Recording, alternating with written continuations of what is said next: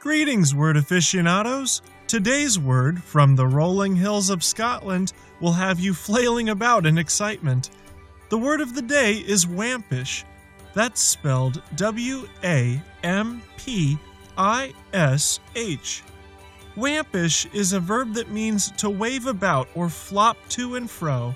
Wampish first appears in Sir Walter Scott's 1816 novel, The Antiquary, the third installment in his series The Waverley Novels.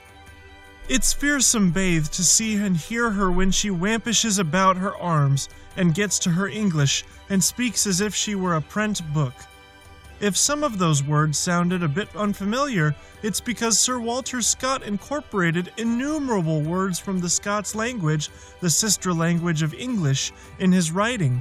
Translated into modern English, that quote would sound more like this It's frightful both to see and hear her when she waves her arms about and gets to her English and speaks as if she were a printed book.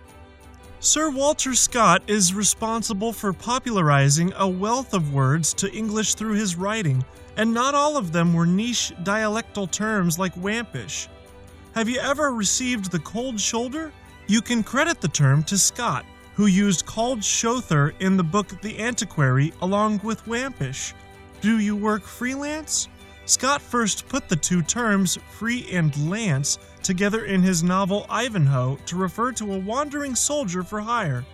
If you have ever used the words berserk, glamour, or hostile, you can thank Scott for popularizing or helping to establish the modern meanings of these words after borrowing them, respectively, from Icelandic, Scots, and Old French.